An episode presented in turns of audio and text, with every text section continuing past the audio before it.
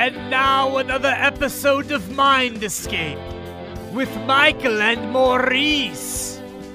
Take it away, Michael. All right, folks, welcome back to Mike and Maurice's Mind Escape. We have episode number 79 today uh, USS Nimitz and UFO sightings with our buddy Lee Adams.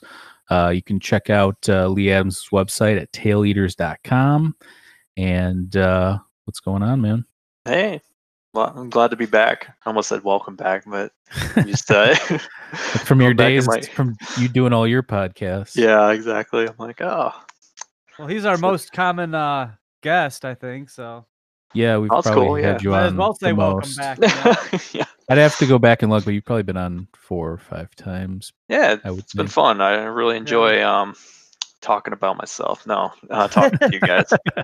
That's what it's all about, thing. isn't it? You know, Yeah. just getting just getting all your stuff out there. And for anybody Yeah. interested, check out Lee's website, taileaters.com. It's based on, you know, stuff having to do with consciousness, sleep paralysis, OBEs, NDEs, psychedelics, anything that gets you out of your consciousness. Also, check out uh, our website at Mike and Maurice's or Mike and Maurice mindescape.com and patreon.com slash Mike and Maurice.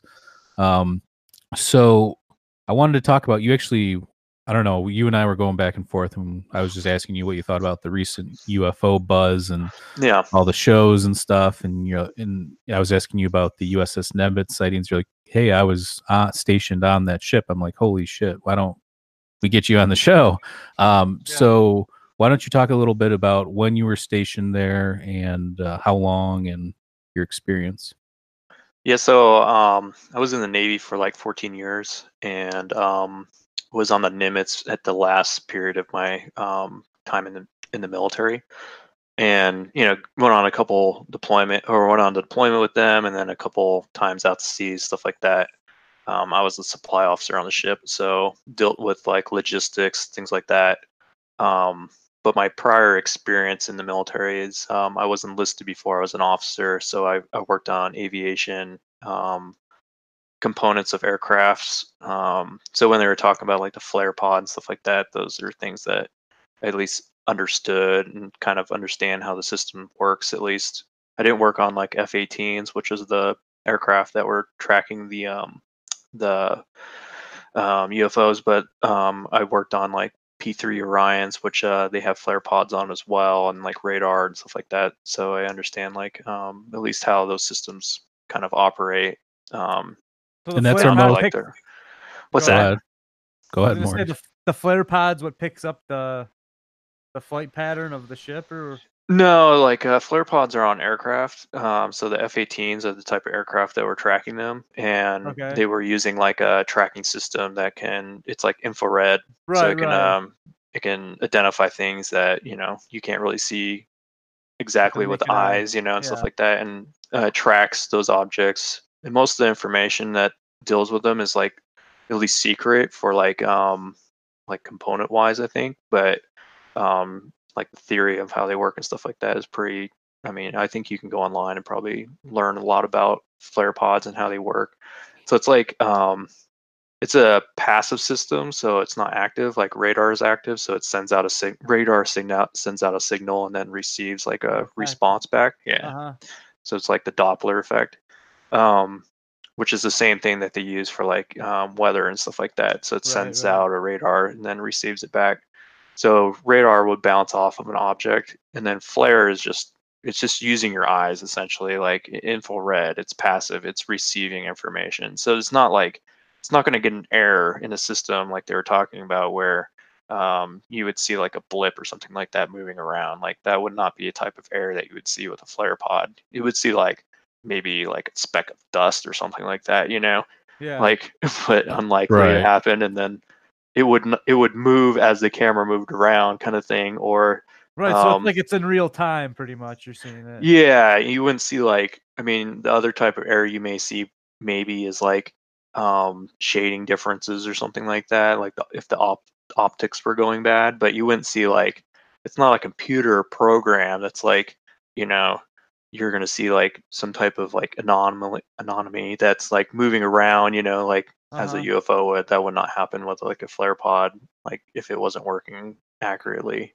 and the pilots are trained on like how all these things are supposed to work, and the system will tell you if it's like broken, things like that. So um, it's very unlikely that any of that. And I have, you know, people have gone into it in, in much more detail than I can, showing that it's like un, very unlikely that anything like that would happen. It's impossible that what those pilots were seeing with their visual eyes, as well as tracking with a FLIR pod, is like um, is not there. You know, it's real. It's a weather balloon. yeah. Whether, yeah. Um, yeah. So, but that's our the the FLIR pod you're talking about. Is that's our most uh, advanced forward-looking infrared system, correct? Like that's the the main one, right?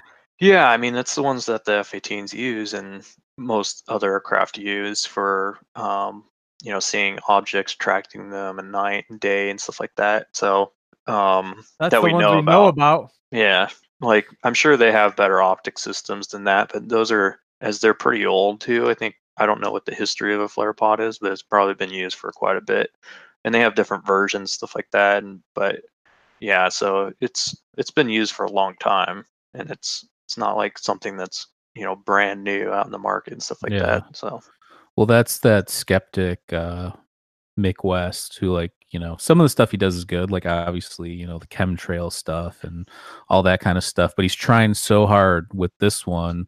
Um and and and that's what I think that's what the goofy thing about being a skeptic is is like yeah, you might not like how people look at things or oh it's this is woo woo or whatever, but they go so far the other way that even if something might be true, they're still going to try and debunk it because they're so far down that other kind of a rabbit hole, you know. So, yeah, Um, but like job, what too, at this point, that's probably what he's built his name on was the bunk. Right. Shit, so. but I, I just think that his explanation still really wasn't that satisfactory and people are like oh great explanation it's like did you even understand what he was saying or like yeah. um but A lot uh, of so people, yeah, a lot of people are just trying to. I mean, it doesn't make sense in their mind, you know, like it's uh, a Elliot- paradigm shift they're not Yeah. ready for you know air, uh, you know, say it's aliens or something like that. You know, that doesn't really make sense in like um, understanding of like how the galaxy is and how the universe is and stuff like that. You know, so they're like, it's impossible that aliens would be here. Well, it's like, okay, well, what happens if it's us? Well, we don't have the technology to do it. You know, Mhm. so it's like, okay, well, if those things are not true, you know, if that's those things are impossible, then how how do you see something? You know, obviously it's fake. You know, that's what it comes down to. And then then they want to like disprove it. So they find something, anything that they can to disprove it to satisfy, you know, that need in their mind to make sense of reality. And some things, you know, in, in reality, you can't just rationalize out of existence that exists regardless of um, how you think your reality is or perceive things. You know, you have to, um, if you're unable to modify your version of reality, then everything that is not real to you, you know, because it doesn't fit in your reality, is you're going to try to disprove it because it doesn't work, you know.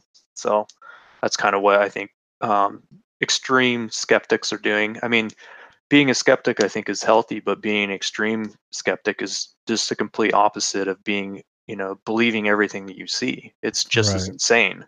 So you there's a limit to being a skeptic, I think, where you have to go, hmm, maybe my version of reality is not the only Right, one, you know?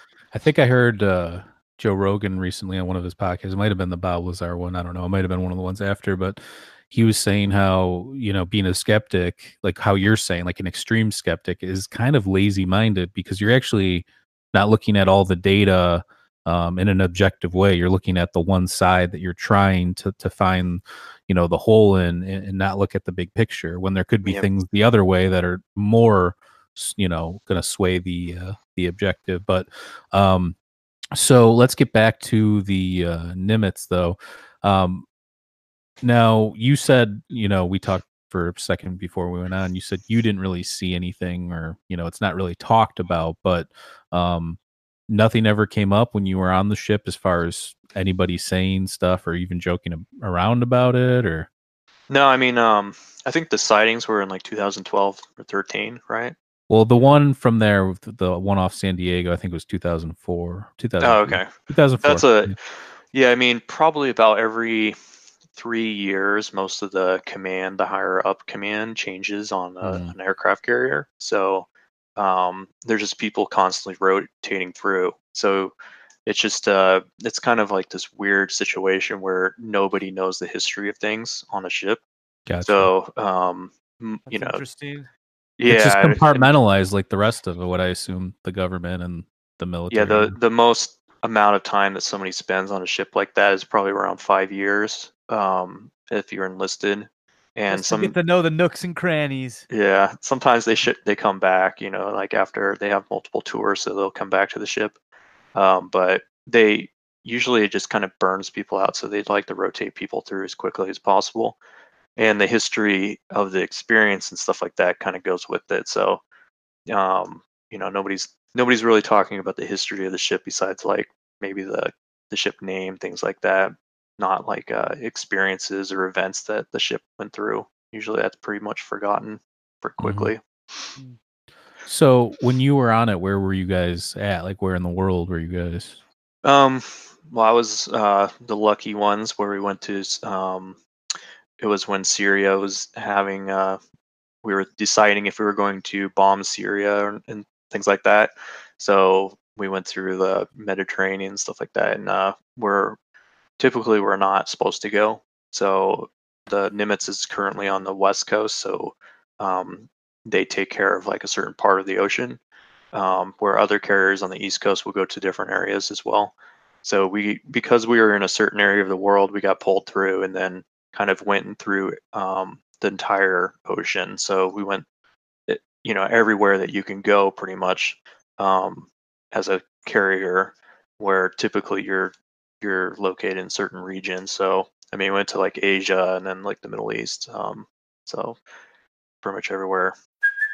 Hey, it's Kaley Cuoco for Priceline. Ready to go to your happy place for a happy price? Well, why didn't you say so? Just download the Priceline app right now and save up to 60% on hotels. So, whether it's Cousin Kevin's Kazoo concert in Kansas City, go Kevin, or Becky's Bachelorette Bash in Bermuda, you never have to miss a trip ever again. So, download the Priceline app today. Your savings are waiting.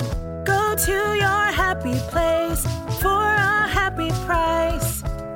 Go to your happy price, Priceline.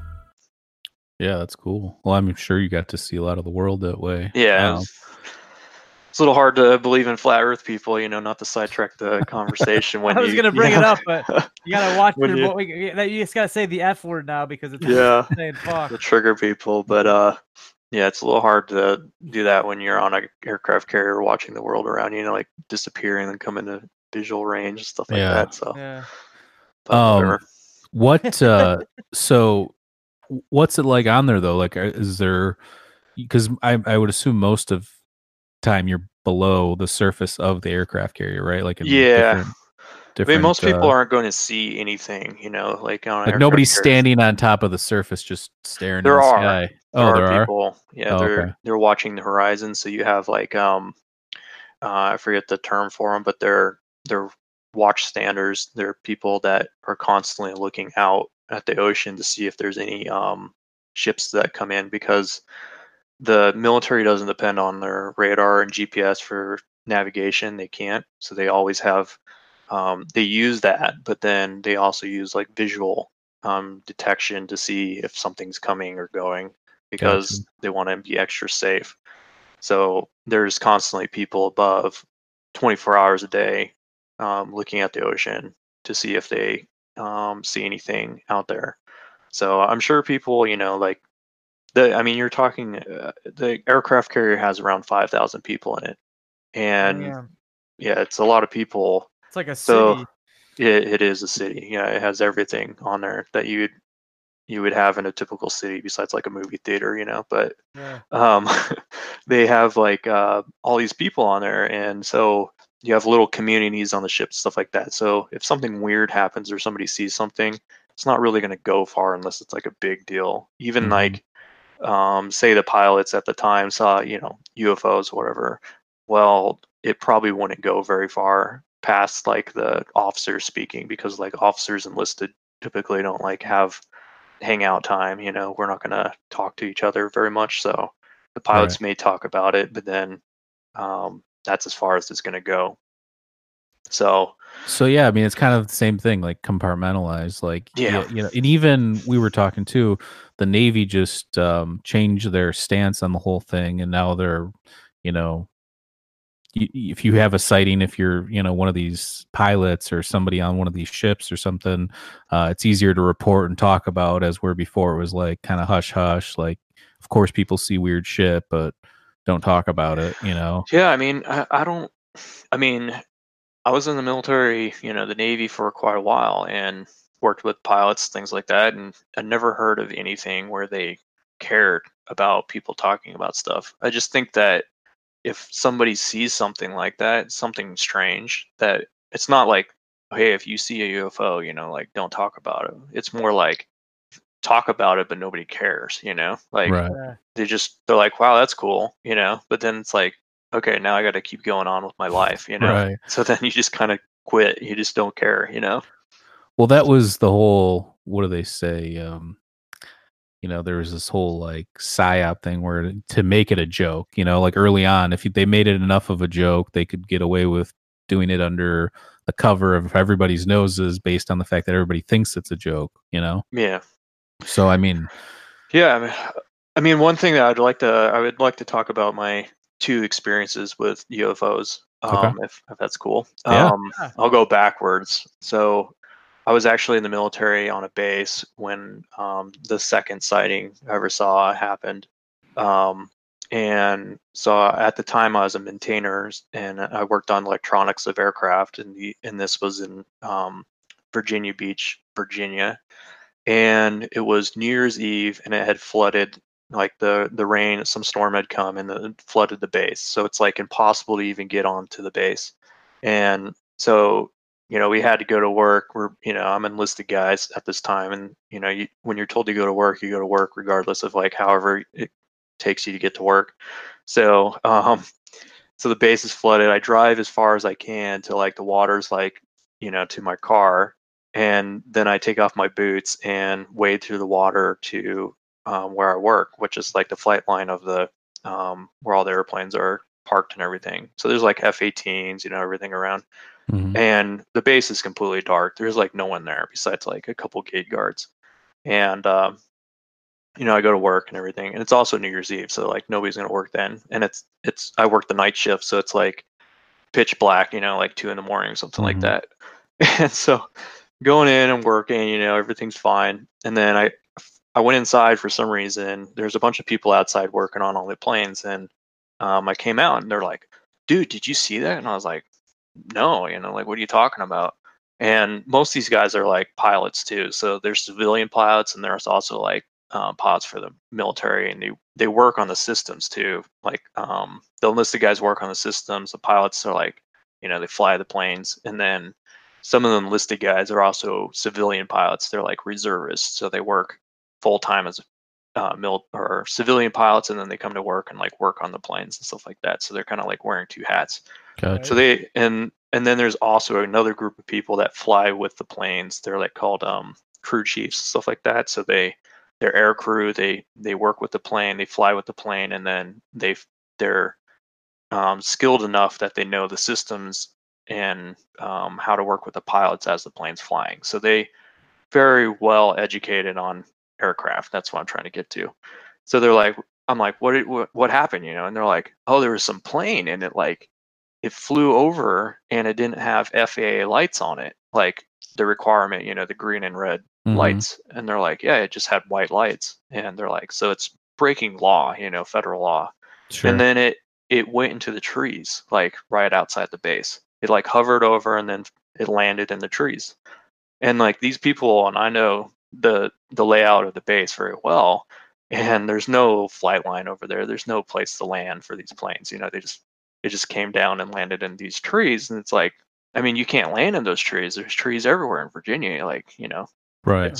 You there's nothing to land there. So I mean, we're not allowed in the area. Nobody's going to go drive out there or anything, you know. And but I was just like, oh, I- so I didn't see it, you know. I was like, oh, that's weird. And Right. and they were all just worked up about it. But then we finished our work and we were going home, and they were talking about it as we were walking out. And the gate guard was like, yeah, you know, I saw it too, you know.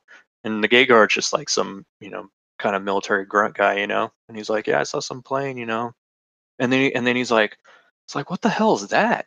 And I look up, and I'm like, "What the fuck?" And it's like this. Um, the only way I can describe it is like a giant trash bag, like a giant plastic trash bag float floating over the base.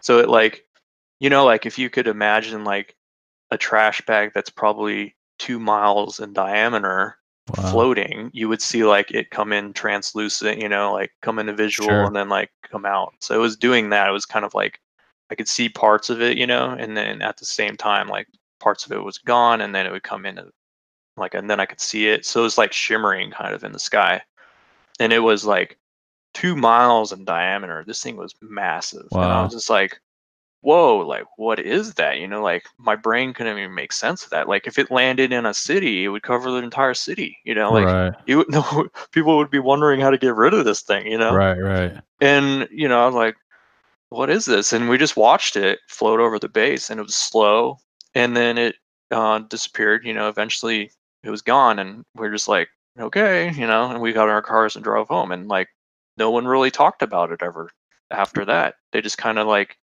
it kind of was like that thing we were talking about, where something doesn't fit in your, you know, your your version of reality, kind of thing. It's just like kind of an error, you know, and you're like right. your brain just kind of is like, okay, you know, I don't know how to deal with that, so I'm just gonna Yeah. like get rid of it for now, you know, until So it it- up again. It didn't have any definite shape. It was just kind of like uh, morphine different ways, or Yeah, it looked like, I mean, it looked like if you took a um, plastic bag out and you made it two miles in diameter, flat, and then you floated it across the sky, wow. like probably And it couldn't have been like um, some sort of gas or no, It's no, like not maybe at some all. weather so type of like cloud. No, I mean I know No. I, I'm not trying to, you know. No, I'm, I I'm mean- just, I'm just trying to to get gather like what kind of consistency it seemed. it like. was it had like um, defined attributes because it was like connected to itself so whatever it was was like coming in and out of like it was it was cloudy out so you could see like the clouds you know but then there was this shape that would come in and out of like the visual range you know like shimmering in the sky as it floated over and it was you th- super slow. Do you think that whatever it was was possibly cloaking, losing cloaking, something like that, or maybe coming in and out of a dimension? I mean, well, i don't know man yeah. I don't. I have no idea. But I mean, like, it was like it, it by itself is weird enough, you know. Like if you're like, okay, there's a plastic giant. So like what, like a like a sky jellyfish kind yeah, of? yeah, yeah, exactly, like a sky oh. jellyfish. But then you right before that, you know, like probably 45 minutes before that, all these people saw this Something aircraft, you know, float over the base where it's like no one's at this base, you know, like Right. it's Do closed. you think that was probably on purpose? Do you think? Yeah, I mean, they if if if there's somebody working around the base, they knew that there was no one on that base besides maybe like a two or three people. You know, Right. like you could have terrorists come and take over that base that night. You know, like there's no one on that base.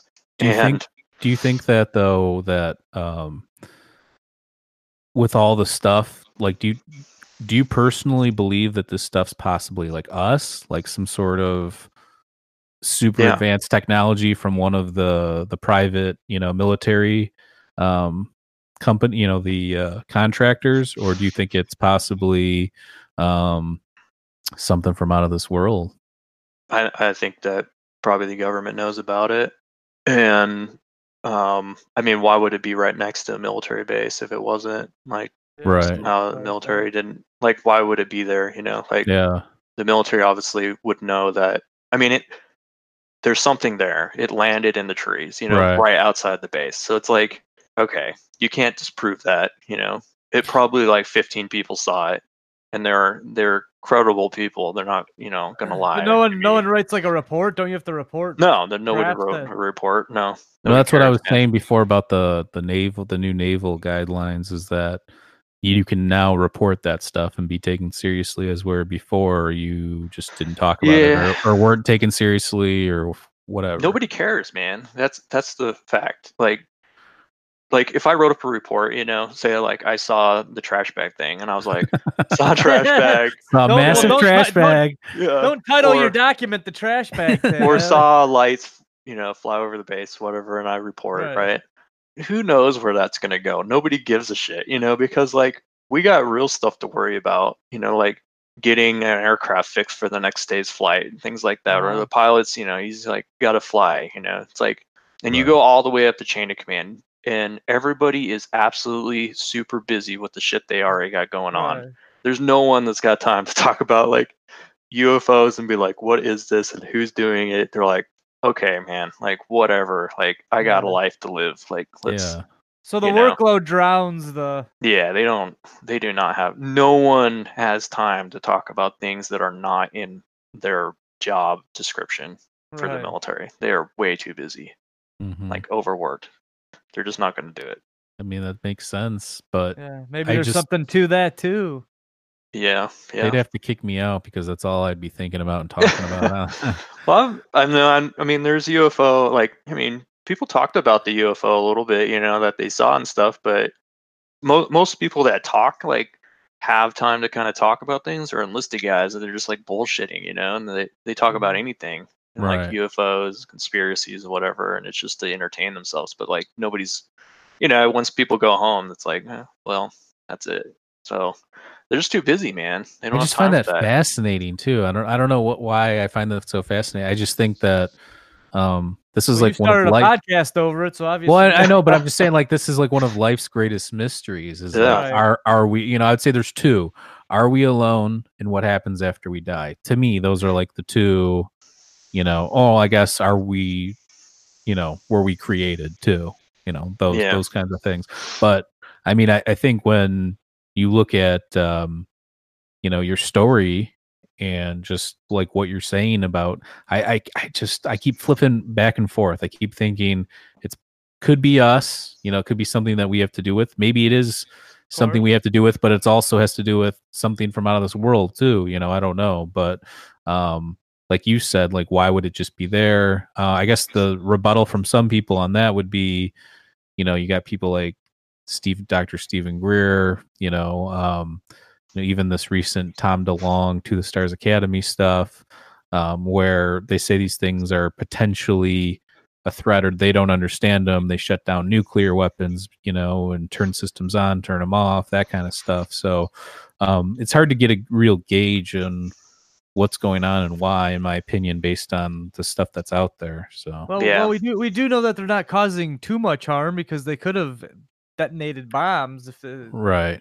you know. So Well, that's why I like they're don't- doing good work. Yeah. you're gonna ask me, but again, Yeah, I mean, who knows what is going on, or why, or anything like that. I mean, like, um, I mean, the, the military's doing all kinds of crazy shit, like that no one understands or knows about. Like, I was in um Point Mugu, California, which is where they have like the rocket uh, sites for like launching some of the satellites and stuff like that. Okay.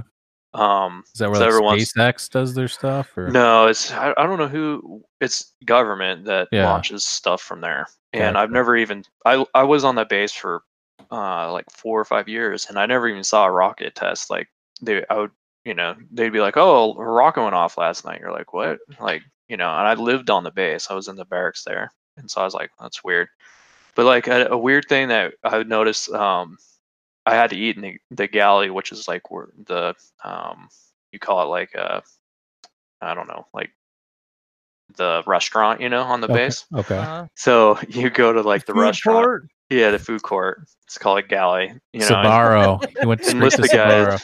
it's got Yeah, Charlie's. Bakery and shit. yeah, it's, it's usually okay food, but um, as enlisted, you're kind of required to eat there. You don't have like uh, money. Right. You don't get money for food and stuff like that. So you go to this galley and you eat there, and um, and every once in a while, like there'd be like a million fucking people on this in this restaurant. You know, it just like appear out of nowhere. You're like, where are all these people coming from? And they're like Japanese, you know, Chinese, and who knows? Like nobody's speaking any like language that I could like recognize. You know, like I could understand anything they were saying. And like I lived on the base. You know, like I drove Right. around the base. I delivered parts and stuff like that. I knew the base very well. You know, and and there's no like restricted areas. There's very few restricted areas. There's not enough space to keep all these people. And I was like, and we were just kind of joked about it, you know. All these enlisted guys were like, "Where are these people coming from?" You know, like they must Mhm. be coming from underground because like there's no other place that they could store them. Like, Like a Right. melting pot over there. yeah. So they, I mean, I'm pretty confident that there's like an underground base in Point Mugu, California, where they have some shit going on, you know, and that's there's like a mountain near there, like a hill that um some of the guys would like um accidentally hike up every once in a while too Yeah. and government cars would come out of nowhere and just like um like tell them they couldn't be there you know like right. just Uh, starting to, to walk up it you know and then That's how Area government- 51 used to be. Yeah. before- I think they put fences in instead, and uh, but they've always like patrolled the area, so that's kind of similar what you're Yeah, it's- describing. they that they said they they come out of nowhere too like you know they just barely start walking up this hill you know and it's yeah. like kind of near the base you know and there's a sign it's like off limits or whatever but but what if know, the? I mean, what if you're our military? It's just because it's beyond your yeah whatever be level, or but what do they say to you? Obviously, you, you don't get in trouble, right? no you- they're you- just you- like turn around property. yeah, Yeah. they're like you're not allowed here you know Do they they'll- tell you that when you go into the military? Like, s- may you may encounter times where you're no stumble across something that you sh- you know you need to get the no.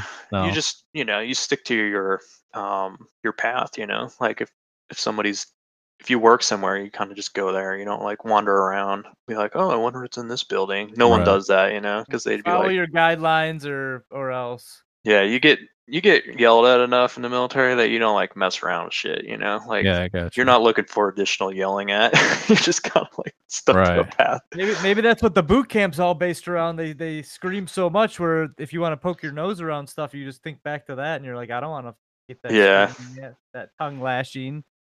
Yeah, I don't. I mean, I don't think it's um, uh, it's a standard government organization that's doing this stuff. It's more like uh, probably a subcontracted thing.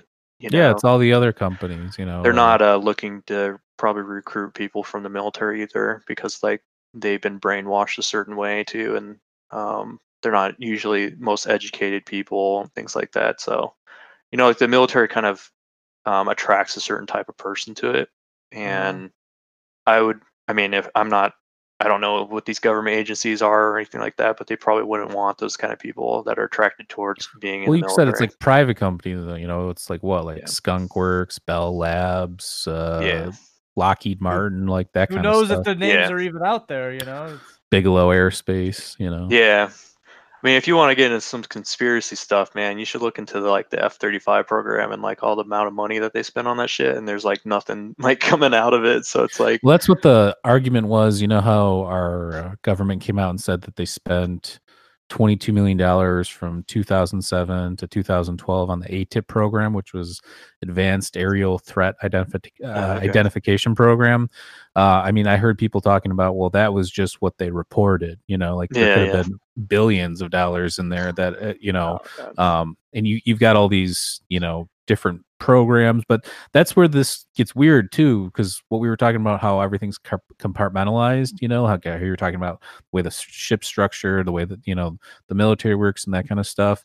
Um it seems like that goes for that whole industry too but also there's been people i don't know if you're aware there's a recent memo that came out um, called the wilson memo where he was a high level guy that was being denied access to some of these programs even though they have to do with all this kind of ufo stuff you know and in the memo it talks about how our physics haven't caught up and like every eight to ten years we take another stab at it because what we've recovered or what we have is so far advanced to what we know um, and that kind of stuff. But um, i was just wondering what you thought about that like how maybe you know even some of our own military and government don't have access to this kind of stuff I think it makes sense, you know, to me because like you don't want like military people are a certain way, you know, like um excluding myself. I'm just kidding, but um they they're trained a certain way. They have a certain type of mentality, you know,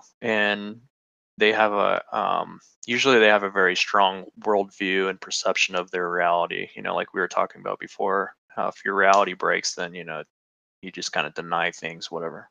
Right. So you're not really open to like interpretation of things in the military.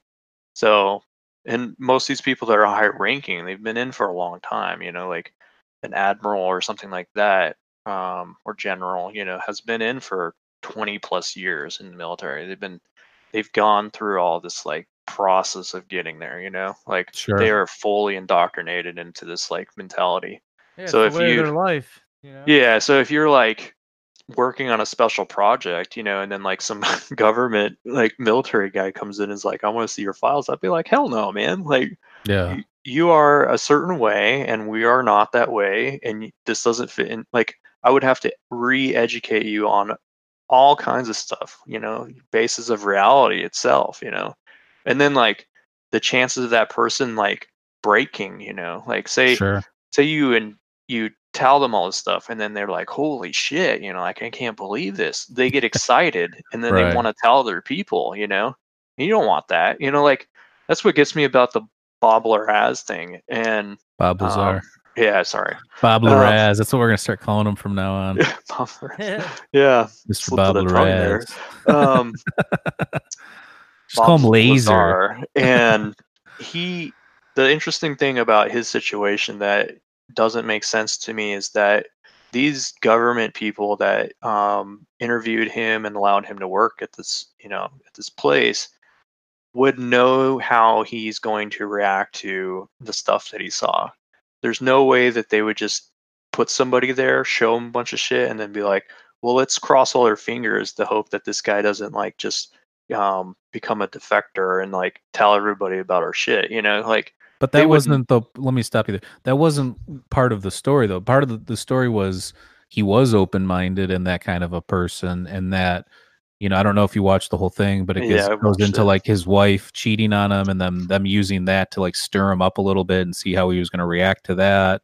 Um, and then the reason why he came out with everything wasn't because he even says it in one of the interviews like i'm not doing this because everybody needs to know about it i'm doing this so i don't want to be killed you know like Mhm. he was worried about what he knew and them allowing him to either leave or walk away or whatever the case even continue maybe you know um, so that would be what you're saying I, I agree with but i think that my perspective on the documentary and his joe rogan interview and everything was that the specific reason for him doing that was just to keep himself alive. Now, whether he's telling the truth or telling a lie, there's a lot of interesting things that came to fruition, you know, that were part of his story, whether it be the thing that scans your your hand and, and, and bone density and everything like that that wasn't known until like last year you know like um and then the the uh, stable element 115 we can't stabilize it it only lasts in like milliseconds within like a, a particle collider you know and stuff like that so um like i said i don't know if he's telling the truth or not. I'm i still go back and Mm. forth. I want to believe him and, and think that there's some crazy shit out there you know and like we have some sort of anti-gravity technology that we just don't understand. But then you know i guess i don't know. The thing that gets me the most though on the whole thing is what does he have to gain? If anything he's lost. He's been raided a few times. He's um you know his wife cheated on him. He isn't living Yeah. some awesome lifestyle. He hasn't gained any money. He gave the money that he got from the documentary to like charity for like a science program at like a high school you know? So it's not like he's killing it out there. So the only thing i could think of is why he would keep telling the story and keep putting the the the stuff out there um would be one he's still part of the government and there's some reasoning behind them wanting to, him to put that stuff out there. Hmm. um two uh that he is lying he's some sort of sociopath which i mean i don't necessarily believe based on like what i've seen no i'm just being Yeah. honest like to be that good of a liar and to keep that charade up that long and and not have a conscience you know what i'm saying like yeah you know, I, I just I don't I don't know anybody that could keep telling that same story on like national TV and stuff like that. So it's like he's only well known within the UFO community, and even half those people don't believe him or don't like Yeah. him. So I just I don't I get what you're saying. I just I don't know what he would have to gain from the whole thing. You know, I don't know. that's yeah. my- Well, I mean, my conspiracy and the conspiracy is that maybe they kind of knew or pushed him to defect um, on purpose, um, only allowing him to see a certain amount of stuff in order for him to release the information to the public and see how the public would respond to it because that would be a perfect test you know be like okay here's some real shit you know Right. um, but it's nowhere close to like the entire entire thing, and that's kind of um, what he talked about. He only worked on a small thing, and we'll show him some stuff, and then you know he's probably going to defect, or we're going to push him to that point, and then he's going to tell everybody, and we're going to see how people, how the community responds to it, and I mean, from result, you know, if that's the truth, then the result is that people don't give a shit, you know, and they they will Right. scream at the person saying they're a liar and completely try to destroy their credibility to, you know, keep their perception of reality uh, secure, you know. Why is So- that? It's just I, I mean I get that's the main thing for me is like this shit's been on like a life, CNN. I know this shit's been on like CNN and Fox and stuff. Dude, like, like, yeah, UFOs not explained by you know pilots that are well trained Yeah. that saw it both in infrared and with their visual, you know, their their their actual eyes. You know, so it's like it, it's it's just part of the news Yeah. cycle. Like it's a day or two and then gone. And then the good thing about I know a lot of people don't like the show Unidentified on History Channel and what to the stars and Tom DeLonge and all those people are doing. But there's this whole thing going on. You got the Bob Lazar stuff, you got the To the Stars Academy stuff, you've got all these other um, you know, researchers coming out now and doing more and more work. So it's like there's this whole thing going on and hopefully that continues, but it's just like I don't know if we're any closer. I want to believe that we are, but I don't Well, it's know. not it's not about other people believing i don't think it's about your individual you know view of what what you believe you know what you what you know are the facts you know the fact of the matter is is that people that are um, trustworthy are know systems know how things work have experienced ufos you know like that's the fact you know like they've Right. seen them they have people have documented it there's pictures of these things you know like enough evidence has been shown that and the government us government admits that they're real you know? Like there's a point where you're like okay like ufos are real. Are they aliens? I don't know. Are they us? I don't know. But it doesn't matter. What matters is that at least one thing is true that ufos are real so let's stop being skeptical about the the truth of ufos being real you can be skeptical about people's personal encounters with UFOs. You know, be like, well, that's not a real one. You know, that's not a real encounter. But like the people that are still in the bandwagon that like say UFOs are not real, like that's laughable. I think. Like honestly, I mean, I I mean, when I was a kid, I'll talk. Can I tell about my first encounter? Sure, Yes, yeah, yeah, please. please. So yeah. yeah. so um, when I was a little kid, I was like really interested in space. You know, like I was obsessed with outer space and wanted to become an astronaut. You know, like a lot of kids. Um, and so I went to space camp and um, met a guy there, and um, he, he became friends with me. And I lived in Idaho, and he, he lived in Oregon. And so I was like, hey, you know, once we get back, you know, come over and uh, hang out at my house for a week or something like that, and you know, we'll just hang out, summer vacation kind of thing. And he's like, okay. So we, he ended up uh, visiting me for a week, and every night we would stay outside and just stay out and look at space, you know, out in the stars, whatever. Mhm. It's kind of romantic, but I'm not gay. But uh, so Whoa, Um, whoa, bro! We're getting all kinds of red flags today. yeah, yeah. Trigger warning. Um, so we're you know hanging out, and one night it's uh it's pretty late. You know, it's probably around eleven or twelve at night. It's dark out, and we also had an airport near my house, so it wasn't uncommon for planes to come in and you know make loud noises or whatever. Um, so I'm laying there and I see you know an airplane and it's it's obviously going in for a landing um, at this airport that's pretty close by and um, uh, it it uh, starts coming closer and closer to my house and I was like starting to kind of get concerned because like it was getting so close to my house that I was worried that it may hit my house um, and at the same time you know like uh, when something's like that's happening to you, you kind of like freeze, you know, like you're you Mhm. you don't know if you're dreaming, kind of, you know, or experiencing something. And so it um, then I thought, well, maybe it was an, a helicopter, you know, it's it's as it's coming closer um, because it's not making a lot of noise either, and it, it just had one light too, and it got closer and closer and and finally I was actually scared, you know. I was like, okay, this thing is going to hit my house. And it stopped moving completely and just hovered and still zero sound. And then it shot straight up into the air. Um, and I, I've seen um, space shuttle take off, you know, out of the atmosphere, and um, so I know what it looks like for something that um, going to space. And it um, went up faster than I've ever seen any aircraft in my entire life. Still today, and I've seen like F-18s break sound barrier, you know, Mhm. rockets launched, everything, and in person. And uh, this thing went faster than that.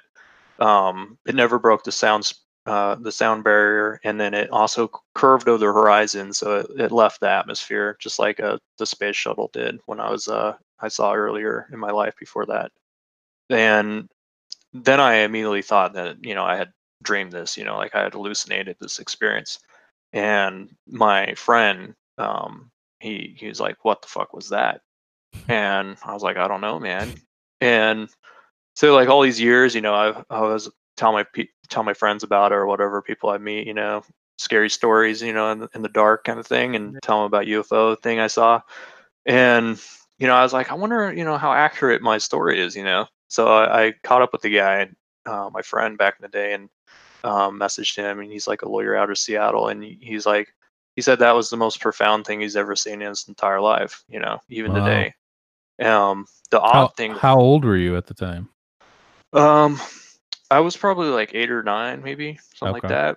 So the odd thing was, is so fast forward, um, I'm in the military now, and I'm at uh, my uncle's, um, his daughter's or my cousin is having a um, graduation party, and I'm listening to my uncle, who's like this like straight edge guy, you know, um, and I've never talked to him about like anything, you know, anything Yeah. questionable at all. And he's talking, telling people about this UFO he saw um, in Boise, which is the same area that I saw it. And he describes the exact same thing, but he said in his um, talk, he's he's saying that it went over his car. He's in the middle of like the desert, uh, driving from like Nevada to Boise area, and freaking uh, light goes over his car and then shoots straight up into the sky, just like. And his description of how it like went, flew up, and everything was pretty accurate.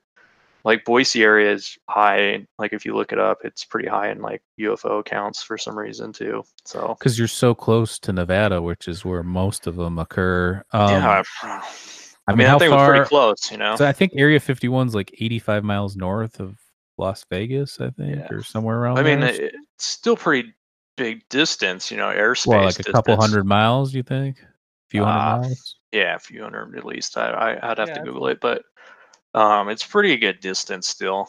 But I mean, like that you wouldn't be able to see a light, you know, like Right. the the light that I saw was in. No, I just mean in, te- in terms of if they're doing shit there, like they're flying around that whole yeah, region, you know what I'm saying? Like you're close to that epicenter, kind of, you know? I don't know, man. I don't know how it works, you know. But I but I do know is I saw uh, something that it was before drones were available. It went faster than any aircraft. It didn't break the sound barrier. It wasn't a meteor, you know, that came in and broke up or whatever and bounced off the atmosphere. It wasn't any of those things. It was it was something that today I can't justify with saying that it wasn't a UFO. You know, like it absolutely was a UFO. Right. So um, Did it look like your second experience? no, not at all. No. The second one was like the trash bag one. So it The the like- second one, do you, you said you've seen like rocket launchers? Have you seen those SpaceX ones where it Yeah. looks like the big blob in the sky of color, kind of? yeah, like, it didn't look like that at all. so I, but I just mean in terms of like painting the sky, but it was it was different than that consistency oh, yeah. wise. I mean, it didn't emit light out like um when it went up.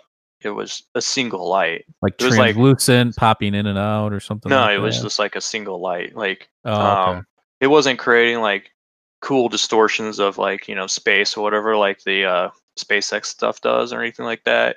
There was no flame behind it, which would be like an aircraft would have like you know if you Yeah. rev it up the engines to like um, whatever afterburners on things like that, you see like a flame come out.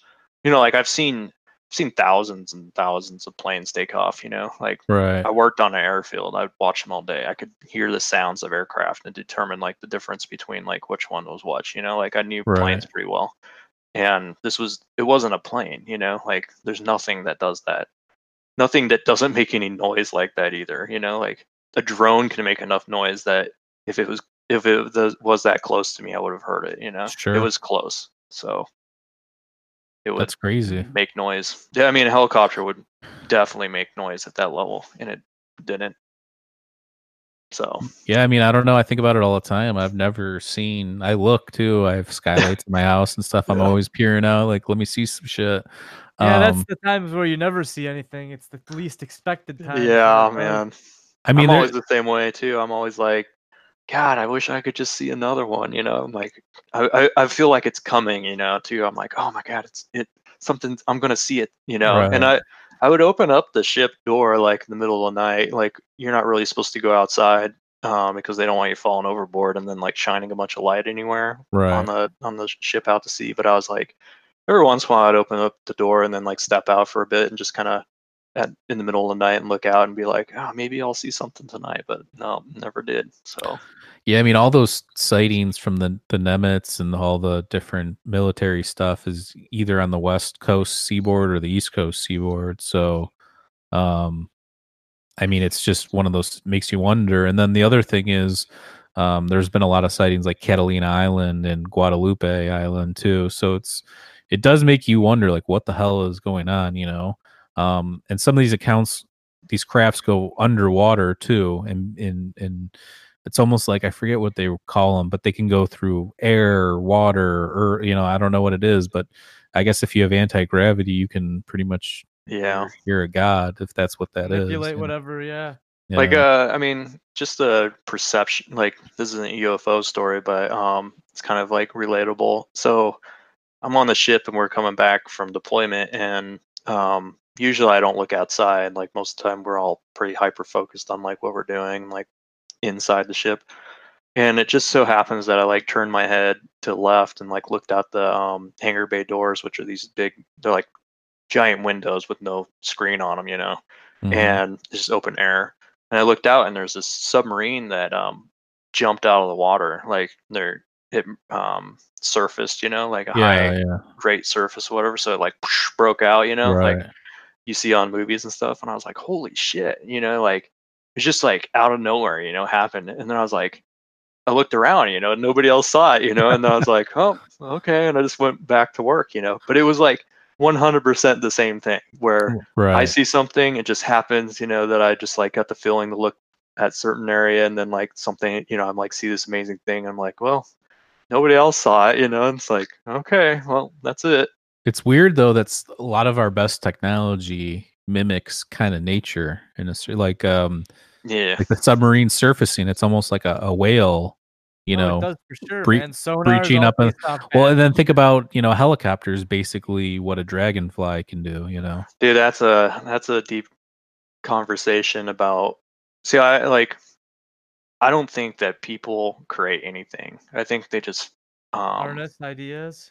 they just yeah, even the even like the most innovative ideas. Like innovation means to find, right? It doesn't mean to create anything. It means to find something that already exists. So you're just like finding things, patterns, and then you're you're using those patterns in ways that are good for you, you know? Like a submarine is a is a is an animal, you know, looks just like a, a whale or something like that, you know. Right. And it, it looks that way because whales evolved to move through the water, you know, and so Right. it's the best design. Yeah, nature like- knows what it's doing. That's for sure. Yeah. And you could say the same thing about computers and stuff like that, like how computers operate, you know, like we're like, oh, we created the computer, you know, and then, and then, you know, we say, oh, well, reality's like a computer, you know, it's like, no, like that's not how it works. The computer's like reality, you know, like Right.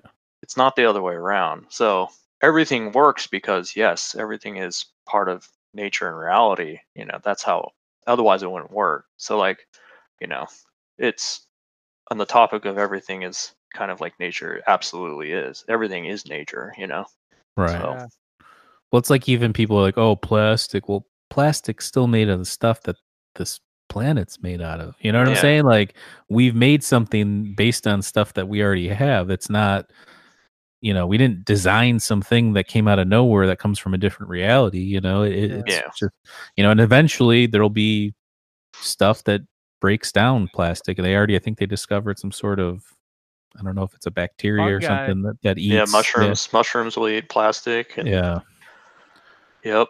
So I mean, Oh. yeah. Well, I wanted to ask you guys a question. Who's ready to storm Area 51? yeah, that thing's got a million. I don't know. Have you seen that, Lee? That thing's got it's Yeah. gotten a, a million signatures uh, or people signed up to do it. Obviously, it's a joke, but Did you see what the Navy or some, one? Uh, yeah. yeah, it said they'll shoot. Yeah, they said we're gonna fuck you up. Yeah. I mean, uh, like if people if people did storm like a military base, you know, they would just arrest them.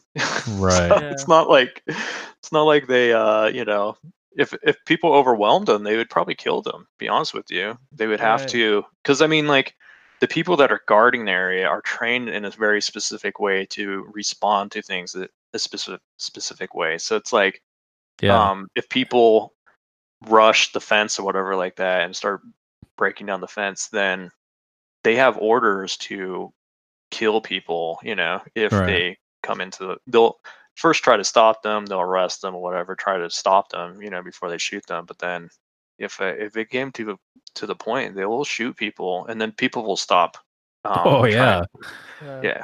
That's well, how uh, it works. the other thing is, is that's not even where all that stuff's supp- like the Bob Yeah. Lazar thing happened at S4, which was like in the mountain, like down the road a little ways. You know, it wasn't at that specific base. You know, I think the bigger question that people really okay, like I'm over the UFO thing. Like, you know, I I don't I don't care if Bob uh whatever his face is like telling the truth or not. It doesn't matter to me at all because I've seen because you UFOs. believe you believe Right. in it. I know that a UFO exists. Like UFOs exist, period, in my mind, right? Like there is no buts about it. I don't know about, you know, personal experiences that other people have or whatever. They may whatever, I don't care. You know, I've seen Right. UFOs. Um, the Navy seen them, the government seen them, they released the documents saying, you know, there's enough evidence. Right. So I'm over that.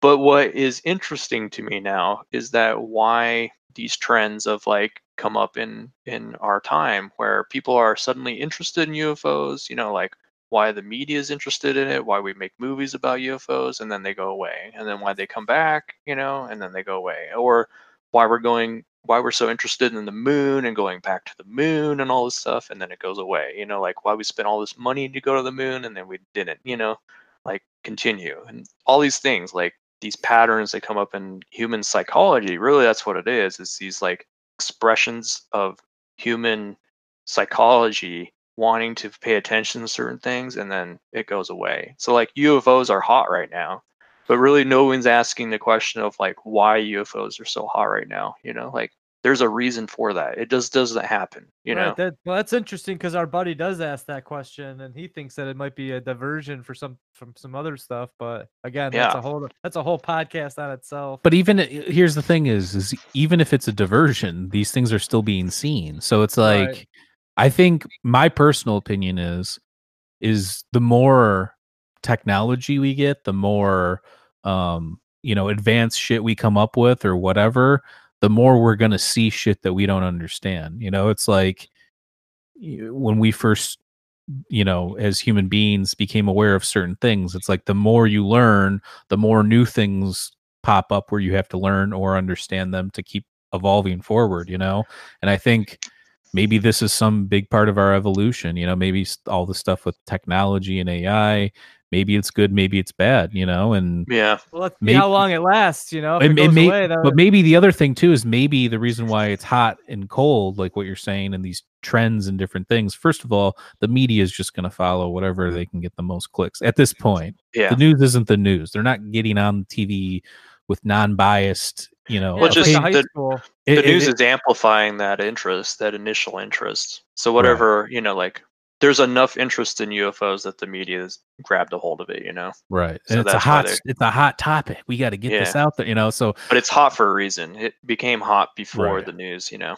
well, I think hold of it. I think, like I said, I think, but it's you got all these different people coming from different angles. You've got the Tom DeLonge and To the Stars Academy. You've got, you know, your Bob Lazar stuff. You've got your um, Steven Greer, you've got all these different people that have these different takes on this one phenomenon that nobody can understand or explain, you know? So, um, like I said, even if it is our own government, then what are we doing? We have the best shit in the world and we're still acting like idiots, you know? Like that doesn't make sense to me. So that's why I don't necessarily jump to the, oh, it's our advanced stuff. Because let's say we did have some sort of anti gravity technology. How come we're not cultivating other planets and solar systems right now you know like if we had that stuff may be, man. You we would have we would have not stopped at the moon we would have kept yeah you could say oh well we may be doing that stuff but it's like nobody there's no way to verify that because nobody has the ability to do that stuff you know so maybe elon musk and i guarantee you he's probably even if he knew something he'd be not at privy to, to talk about it based on you know his connections with Yeah. you know different governments I don't stuff. know, man. I don't know how deep it goes. Like, uh, I mean, the one interesting thing you brought up is like, um, as technology continues, you know, we'll see more and more of this stuff. What's like, um, there's some, uh, I forget what book it was, but um, there's a lot of encounters with uh, UFOs in like South America with like indigenous uh, cultures and stuff, and Mhm. Mhm. um, there was one case where I forget who it was. Um, they were on like a boat and they're in the middle of like the Amazon uh, rainforest, and uh, the guy, you know, he's some white dude, and he's like, "Holy shit!" He's like, "Look at all these UFOs!" Like he just saw like this dance happening up in the sky, and and like the, he was like with uh, some uh, indigenous people on the boat, and they're like, "Oh, they're like, oh, that's been happening forever," you know, like that's not nothing. That's nothing new. They call it. They're like, those are spirits, and they leave us alone. We leave them alone. You know.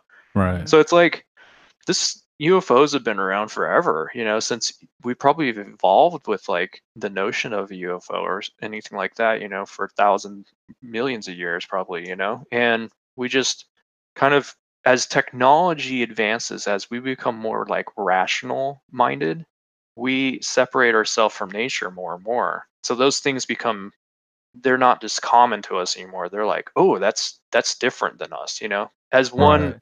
as we like became become one side of the duality of things you know? Like we can identify things that are not ourselves even easier.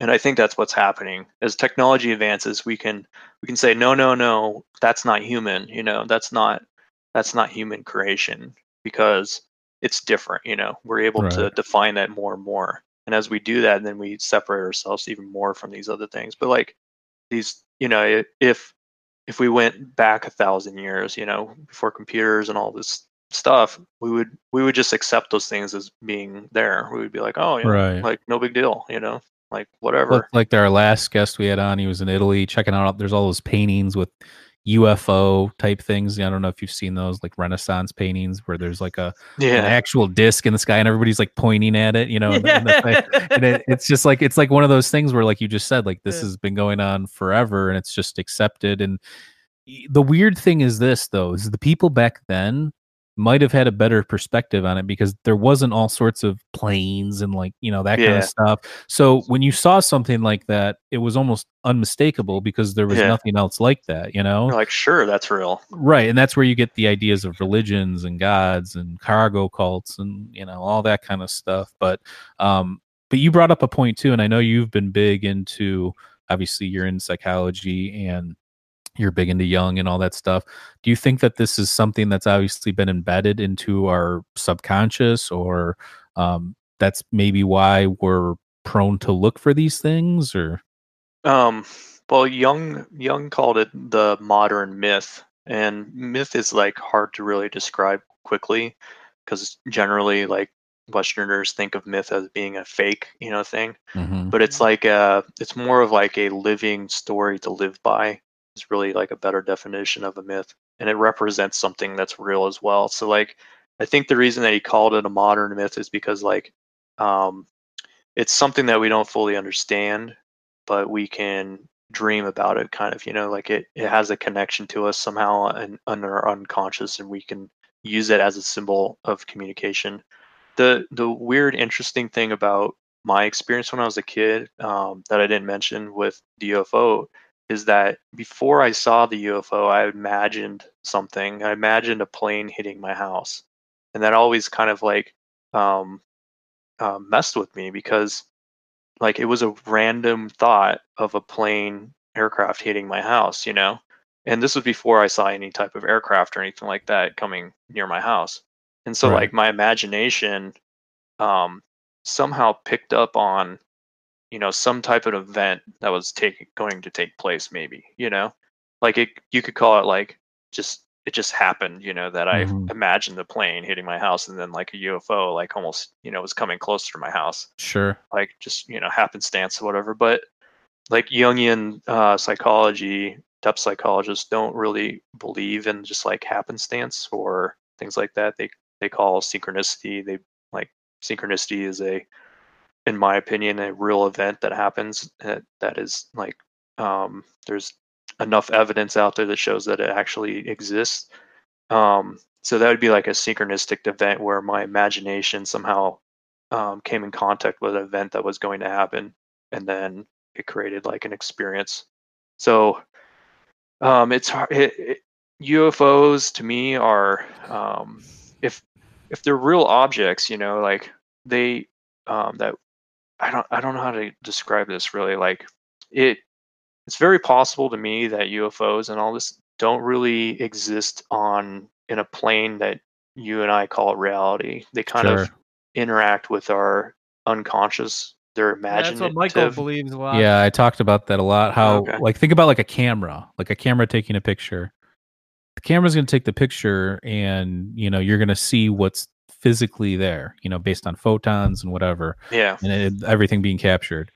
I think that the whole UFO thing is consciousness based in some some capacity, meaning you weren't when we look through our eyeballs, the signals being sent upside down through our optical nerve, our brain's Yeah. processing the data. It's not just our brain is like a supercomputer. So we're not just processing like what a simple camera is processing. We're taking into account so much more. So if that's what I've talked about, like what Maurice was saying in the past, is that um, it's somehow consciousness based, and I don't know in what capacity. Maybe we have more of a spectrum of understanding than we think we do, but still not the full spectrum, and that could be it. Yeah. Or maybe these things are in be you know like we're maybe our minds in between one reality and another and we're able to perceive things in the the next reality but not actually you know get to that that full level you Yeah. know?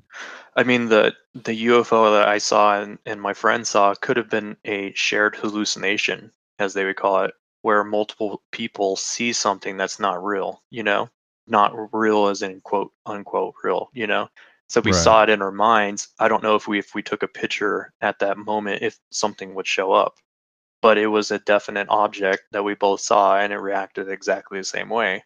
So it's kind of like our brains are the the FLIR pod, you know? Right. And and people are like oh there's the error. You know the error is that it wasn't optically received and it was somehow like received internally you know? Mhm. and it's like well that doesn't mean that it didn't like exist you know? Like just because it visually wasn't there and my brain somehow picked up on and two people's brain picked up on some type of event you know very defined object um doesn't mean that it didn't exist. It just means that it didn't exist exist visually you know or in right um, our sense of what is real. There's, I mean, there's a vast, there's half of reality like lies in the imagination. You know, half of every human being's experience of reality is actually 50% imagination. right You know, and we, as modern people, we never, um, we don't spend time um, acknowledging that at all. So we completely deny this existence of our other half. And um, who knows? Maybe ufos play in that somehow. And if they were advanced enough you know things they probably would you know?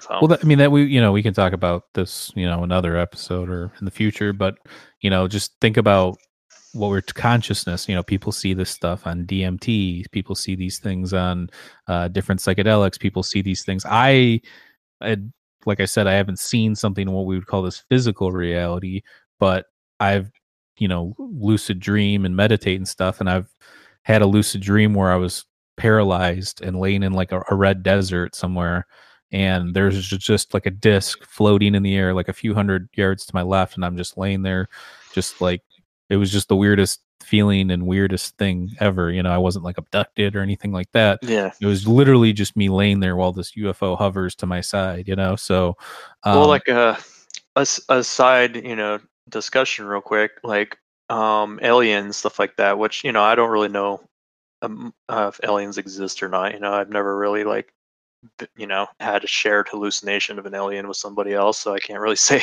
like I believe Right. that. But um, if you look at like sleep paralysis, alien abductions, things like that, like um, people people experience aliens all the time. Like I have experienced aliens in sleep paralysis. I've been abducted by aliens in sleep paralysis. Like I would have I would have thought that I was abducted by aliens, but um, I know enough about sleep and like science to be like I can kind of rationalize the experience out as like, oh, I had sleep paralysis, you know. But the experience of being abducted by aliens was was a real dream, you know, like that really happened in my dream mhm. um, if you look at like indigenous cultures and stuff like that, you know, alien abductions are common through like um, initiation practices, through like shama- shamanic initiation practices. They usually are abducted by some type of alien right. being. Yeah, yeah, yeah. And then um, you, you talk to or listen to people, uh, shamans in South America, and and they call in the doctors to help them assist in um, treating people. A lot of these guys are, you know, they're they have Catholic belief systems because of the area of the planet, but most of the time, if you read their descriptions enough, you can get to the understanding that these are not like angels. You know, these are Right. these are probably some type of alien like being that's like assisting them right. and um, just by their descriptions you know you're like oh this sounds a lot like uh, some type of gray like alien being you know Sure. Yeah. so just i just think people have like too narrow view of the reality and they just want to stick into that you know and they don't they don't get that like this shit's been going on forever you know and like people have known about it it's been ingrained in their cultures and like their traditions and rituals and everything for you know since the beginning of Eons. mankind yeah and and it's just recently that we're actually separated ourselves from that it's not this hasn't been a long time you know like 200 years max you know so Well, there's obviously been a disconnect. I mean, I don't know if the, the younger Dryas fully happened, but if the if that did go down and there was a lost technology or civilization or whatever, that would that would kind of add up to a lot of a lot of these mysteries. But yeah Yeah, I mean the other thing too is, you know, like you said, there's there's lots of research going on now too with I mean, I'm sure you saw the recent report or study on DMT being endogenous uh, endogenously produced in the brain, not necessarily, you know, just uh um compartmentalized in the pineal gland, but you know, I think they did a study with rats where they induced cardiac arrest which caused them to, you know, go into this DMT um kind of NDE experience, if you will. But Mm. What do you think the, about something like that? Like, I know we've both read Dr. Rick Strassman's DMT and the Soul Prophecy. Like you said, when you were eight or nine, um, you thought a plane was going to hit your house. Now that would be pretty traumatic. Do you think that it's possible that you were probably maybe went into this chemical gateway or had some sort of dump, DMT dump or something? i mean it wasn't like uh it, it wasn't a traumatic like experience where i thought It was just it- like a thought. You're yeah saying. it was just like a side thought like you know um say you're driving down the road you know and you're kind of in autopilot mode and suddenly like a, a friend you know you're like oh i was thinking about my friend Oh, I was just know, it's like- driving for 10 minutes and di- didn't even realize what was going on. yeah but i mean like the idea of yeah, you get like you a know text. I, that happens to me all the time. yeah It's but i mean like say Don't you know text and you're, drive. You're kind of in a zone and then you're kind of zonked out and then suddenly a thought appears you know you're like oh i haven't thought about my friend you know whoever Right. in years Yeah. maybe i should you know message them and you message them and maybe you know something's wrong or something you know it was kind of like that it was just like i was kind of like a meditative you know calm state really you know because Mhm. i was watching stars wasn't moving my eyes around things like that so i'd really be like meditating Sure. and and then my uh, you know my imagination wandered next the the image that had popped up in my head was a plane hitting my house you know and i was like huh that's weird you know Yeah. like i've never thought of a plane hitting my house before why is that and then suddenly you know this weird event starts happening where this plane looks like it's actually going to hit my house so Right. initially i thought you know like my my whole worry during the whole time wasn't a UFO hitting my you know coming and I wasn't like oh my god there's this UFO like thing happening you know I was like there's a plane and it's going to hit my house that's what I was scared about and like I was petrified at one point so scared because I thought this plane was actually going to hit my house you know like Sure. and I I couldn't move to go yell you know wake my parents up I was petrified with fear and then it just stopped moving and took off, you know. And then my friend was like, Well, that still wouldn't even if you felt that way, that wouldn't explain your friend seeing the same. "Yeah, exactly." anyway, Like he saw. I don't know what he thought, you know. Like I never Right. asked him, like, "Hey, did you imagine something before, like you saw it or anything?" You know. Maybe it actually hit your house and some Donnie Darko shit. yeah, you're in a we're in a different universe right now. No. You gotta Um, kill. You gotta do you kill ever- Frank, man.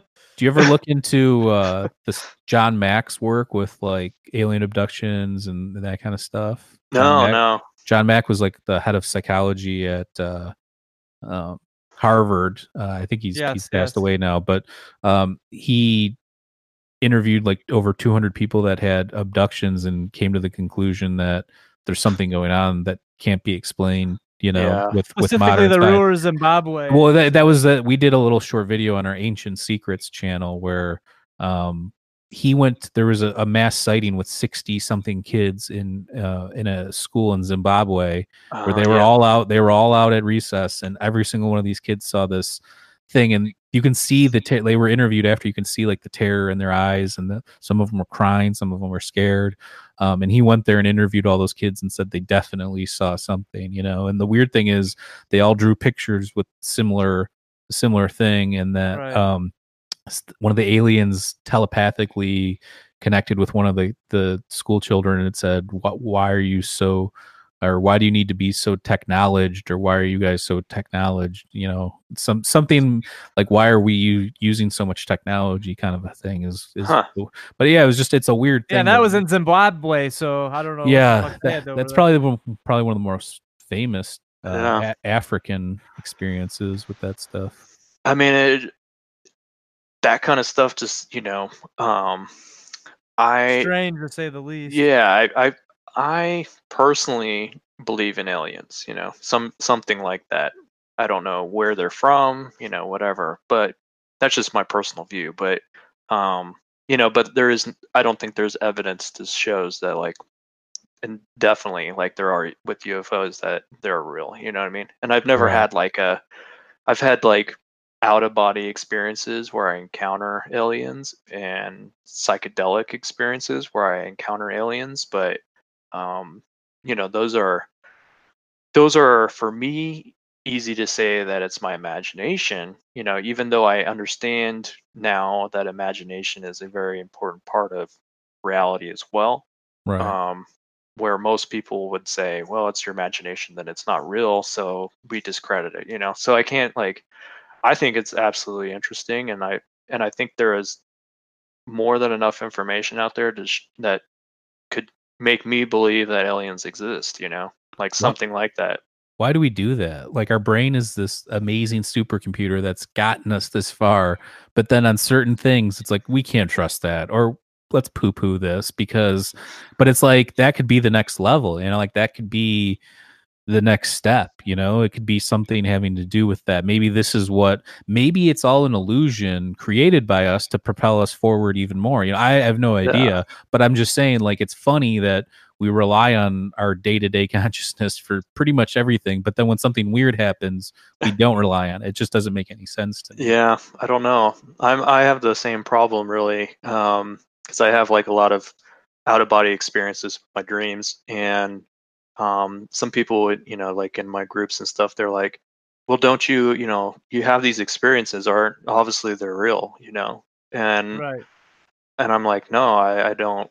I'm, I remain skeptical about it. You know, even though I have the experiences, they seem super real, and all these things happen. It's like it's hard for me for whatever reason to really jump over that line and be like, oh yeah, like you know. I think I think really what it is is a fear of losing yourself. You know, a lot of it's a fear of losing your rational side of yourself and Mhm. becoming crazy. You know, you see you see other people and how they act once they jump over the line and then you don't want to become that you want to be grounded. You know, you're Mhm. you're determined to be that way, and once you really acknowledge this like other side of yourself, and you like um, not just like UFOs or whatever, but those are steps to become unrational. You know, to become Mhm. ungrounded. But and and you really do have a chance of becoming insane. You know, like the crazy person on the street. Oh, you, well, no you one. could. Well, first of all, I mean, schizophrenia is real. You could, you know, people that are, you know, pre, you know, or if you want to say epigenetics or whatever, they have it in their blood or whatever. Uh, you know, somebody that's, you know, exposed to that stuff, and then they do psychedelics or something. It could definitely set up so anybody that's bipolar, schizophrenic, you know, they obviously shouldn't be messing with hallucinogens and weed, Mind-altering a- alcohol, anything mind altering. You shouldn't, you know. Uh, but even let's say not the crazy people, uh, you can definitely go down a rabbit hole and find yourself, you know, thinking weird things. You know, like you can convince yourself of things that maybe are a little bit too you know down the rabbit hole but i mean I, for me it's a weird thing because of my ocd i'm f- i'm almost like forced to be a control freak in some regards. Hmm. So anytime i can break that and feel like not in control you know of my own mm. situation is is that's the best policy anybody that has ocd Everything in moderation. That's the thing. well anything anybody that can identify with ocd in some sort of way you know there's different types you know there's people that just think things there's people that you know wash their hands there's people that count squares whatever it is you can identify Right. with the fact that you are part of your brain is wired to be like a control freak you know so yeah. part Well, of me getting out of that loop was to understand like just let shit happen man. You can't control anything and it's hard. It's not as easy as that any you know like anybody that's had any sort of mental condition it's not as easy as somebody saying oh take this pill or oh Yeah. do this therapy or oh take these psychedelic you know whatever it is. It's so much more beyond that. There's work there's understanding. Like people that un- if you can understand yourself i think that's the first step with all this stuff you know? I think uh, our modern view of psychology is completely like it's absolutely a joke. Um, and there's much more to it.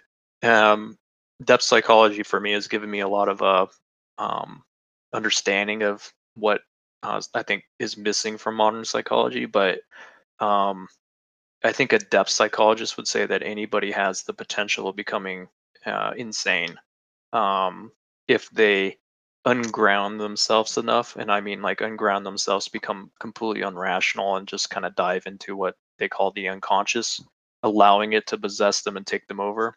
Um so anybody could become schizophrenic. Like Jung and if you read like any of Jung's um, diaries or anything like that he was absolutely like having full blown hallucinations during the day. And he wri- writes that uh, it was only for his work and his family, you know, that he was able to be um, rational enough that he was able to ground himself in reality and not completely go insane. Mhm. So I think I think the reason that people don't want to believe these things or recognize the facts of the matter is because they don't they they like the reality that they live in they like the rational control that they have over themselves and and they don't want to lose that and they they're fearful of being insane they're fearful of like really building a relationship with their imagination you know allowing it to actually take kind of control over them for a moment you know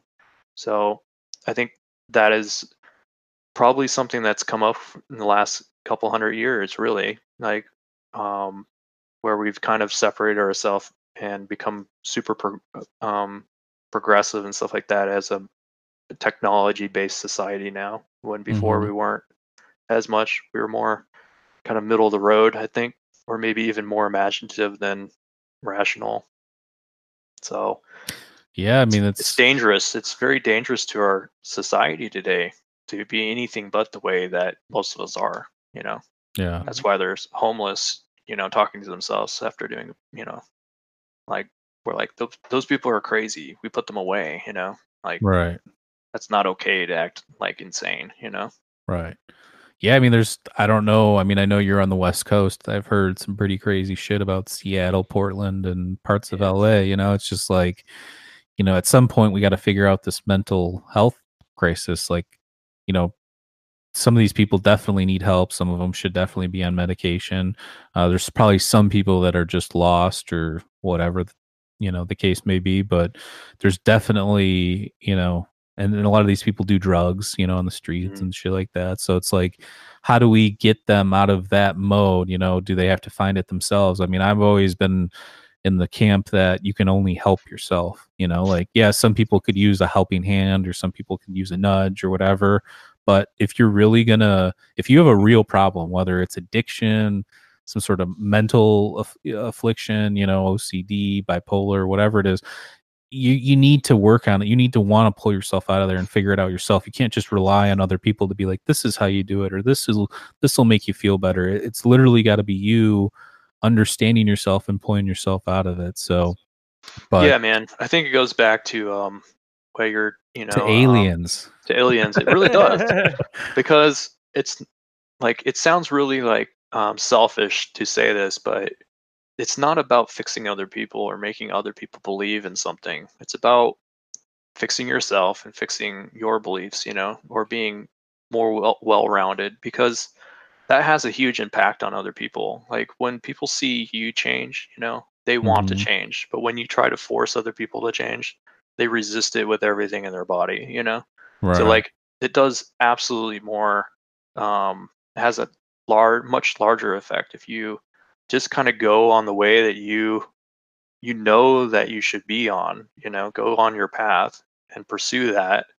Um as long as you're not hurting other people, you know, and and be the best person you possibly can, most well-rounded person that you can. And and then other people will see that and start saying, "Oh, well, um yeah like, like lead by example kind Yeah. of thing exactly." be- And it We And- don't have a lot of that, by the way, because it's No. everybody nitpicking it at what everybody else is doing, as opposed to like focusing on becoming the best version of themselves. You know, Like, I- Everybody wants to be Jesus, man. you yeah, know? yeah. Yay. they do. That's They a all, bad, and look, that's not a bad thing. You know, like we've done episodes on like the evolution of consciousness, and there's different stages and plateaus and things Yeah. that you focus on when you have different paradigm shifts and stuff like that. Um, I think though, you're right. I think there's too many people worrying about everybody else but them act- but their actual selves. That's why you see people on Xanax and pills, and there's so many people, you know, that rely on that kind of stuff. That you know, it's not just it's not just crazy people. It's suburban people that just trying to get through their day. It's your bankers. It's your you know, it's even doctor. You know, like so. It, we're all living in the same world and it gets kind of crazy but i think you're right i think the and i 100% agree with that is we all just need to focus on our own stuff and help people when you can and do your thing obviously but um, the main thing is making sure that you personally are good to go and then if you feel like you're so grounded and, and everything's great then maybe that's when you start to reach out and help Yeah. fix other people and you people know? ask you questions, you know, like if you know some shit, people will start asking you questions about it, and then you share their knowledge, you know, the knowledge Right. that you know. It's not like I'm spout, you know, going around and yelling at people and saying like, "Don't you know the truth? Aliens are real, or UFOs Yeah. are real." You know, like they just think I'm crazy, you know. But like every once in a while, somebody will ask me, you know, like, "Hey, what's your experience?" or something like that, you know, and I'll be like, "Oh, well, this is it," and it may convince them that, um, you know, because they know I'm trustworthy or whatever, they may be like, "Oh, well, maybe Yeah. maybe that is real," you know.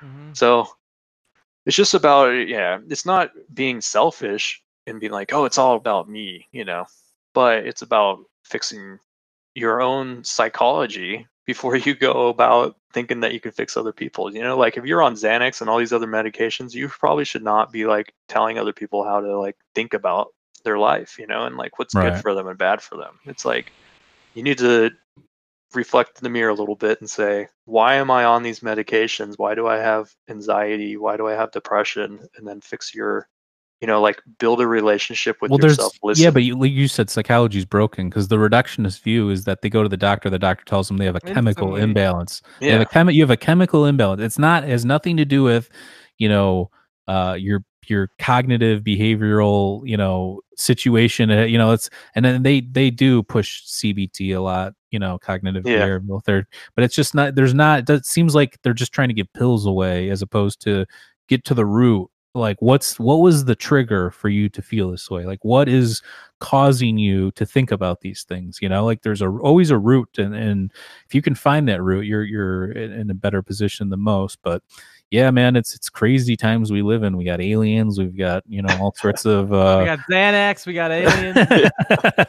no, but but yeah, I, I just I think that um I think we're you know kind of on the right track. We see all these different you know like I I poo poo social media sometimes and stuff. Obviously, we use it for to get the word out and this podcast and stuff, but um some people are using it for knowledge and information and i think that's a great thing and i think that if you know where to look these days there's a lot of great information out there that probably yeah. wasn't available to, to most people before you know whether it's occult knowledge or um you know stuff having to do with consciousness and that kind of stuff um but who knows man i mean life's weird and you know That's everybody's like under it. this everybody's under the assumption that it's always going to move in this one direction forward but you know who knows what's going to happen so Yeah, I mean, uh, I I think that you you're right, man.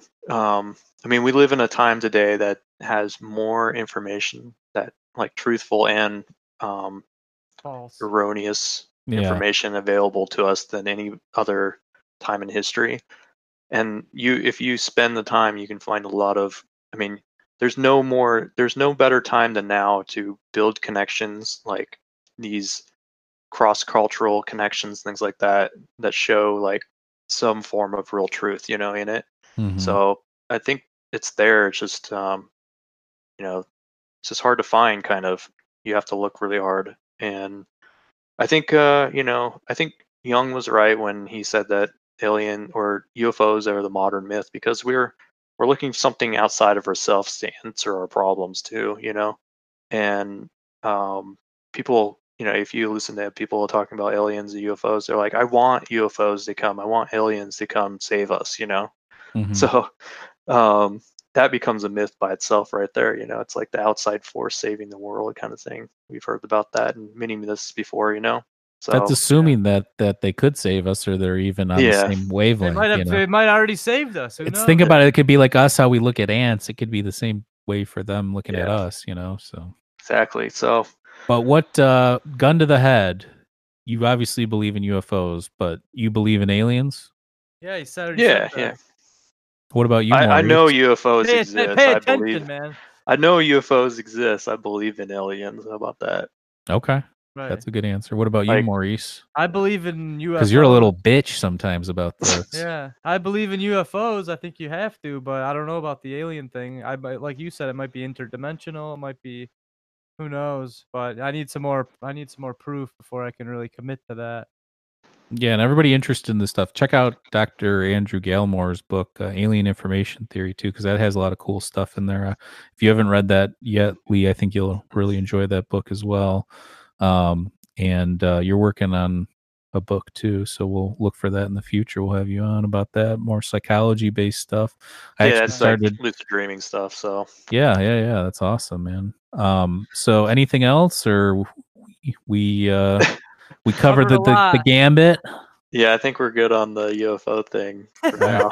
Well, no, I mean, I, I appreciate you coming on because, like I said, when you mentioned you were on the Nimitz, I'm like, holy shit, you know, because obviously that's the most famous, um, you know, David Fravor and you know all that stuff, the you know the pilots and everything in the videos that came out. Yeah, I uh, mean, uh, one thing about uh, you know Nimitz is a it's a nuclear aircraft carrier too. So, um, you know, we always in, in the stories is a lot of the UFOs kind of hover around UFO or nuclear facilities and stuff like that. So, mhm. you know, I always kind of wondered that. You know, like uh, when I was on the ship, I was like, oh man, like. Are you some UFOs going to come around because we have nukes? You know, like right, or not nukes, but the nuclear reactors in the ship. Sure. So And they did.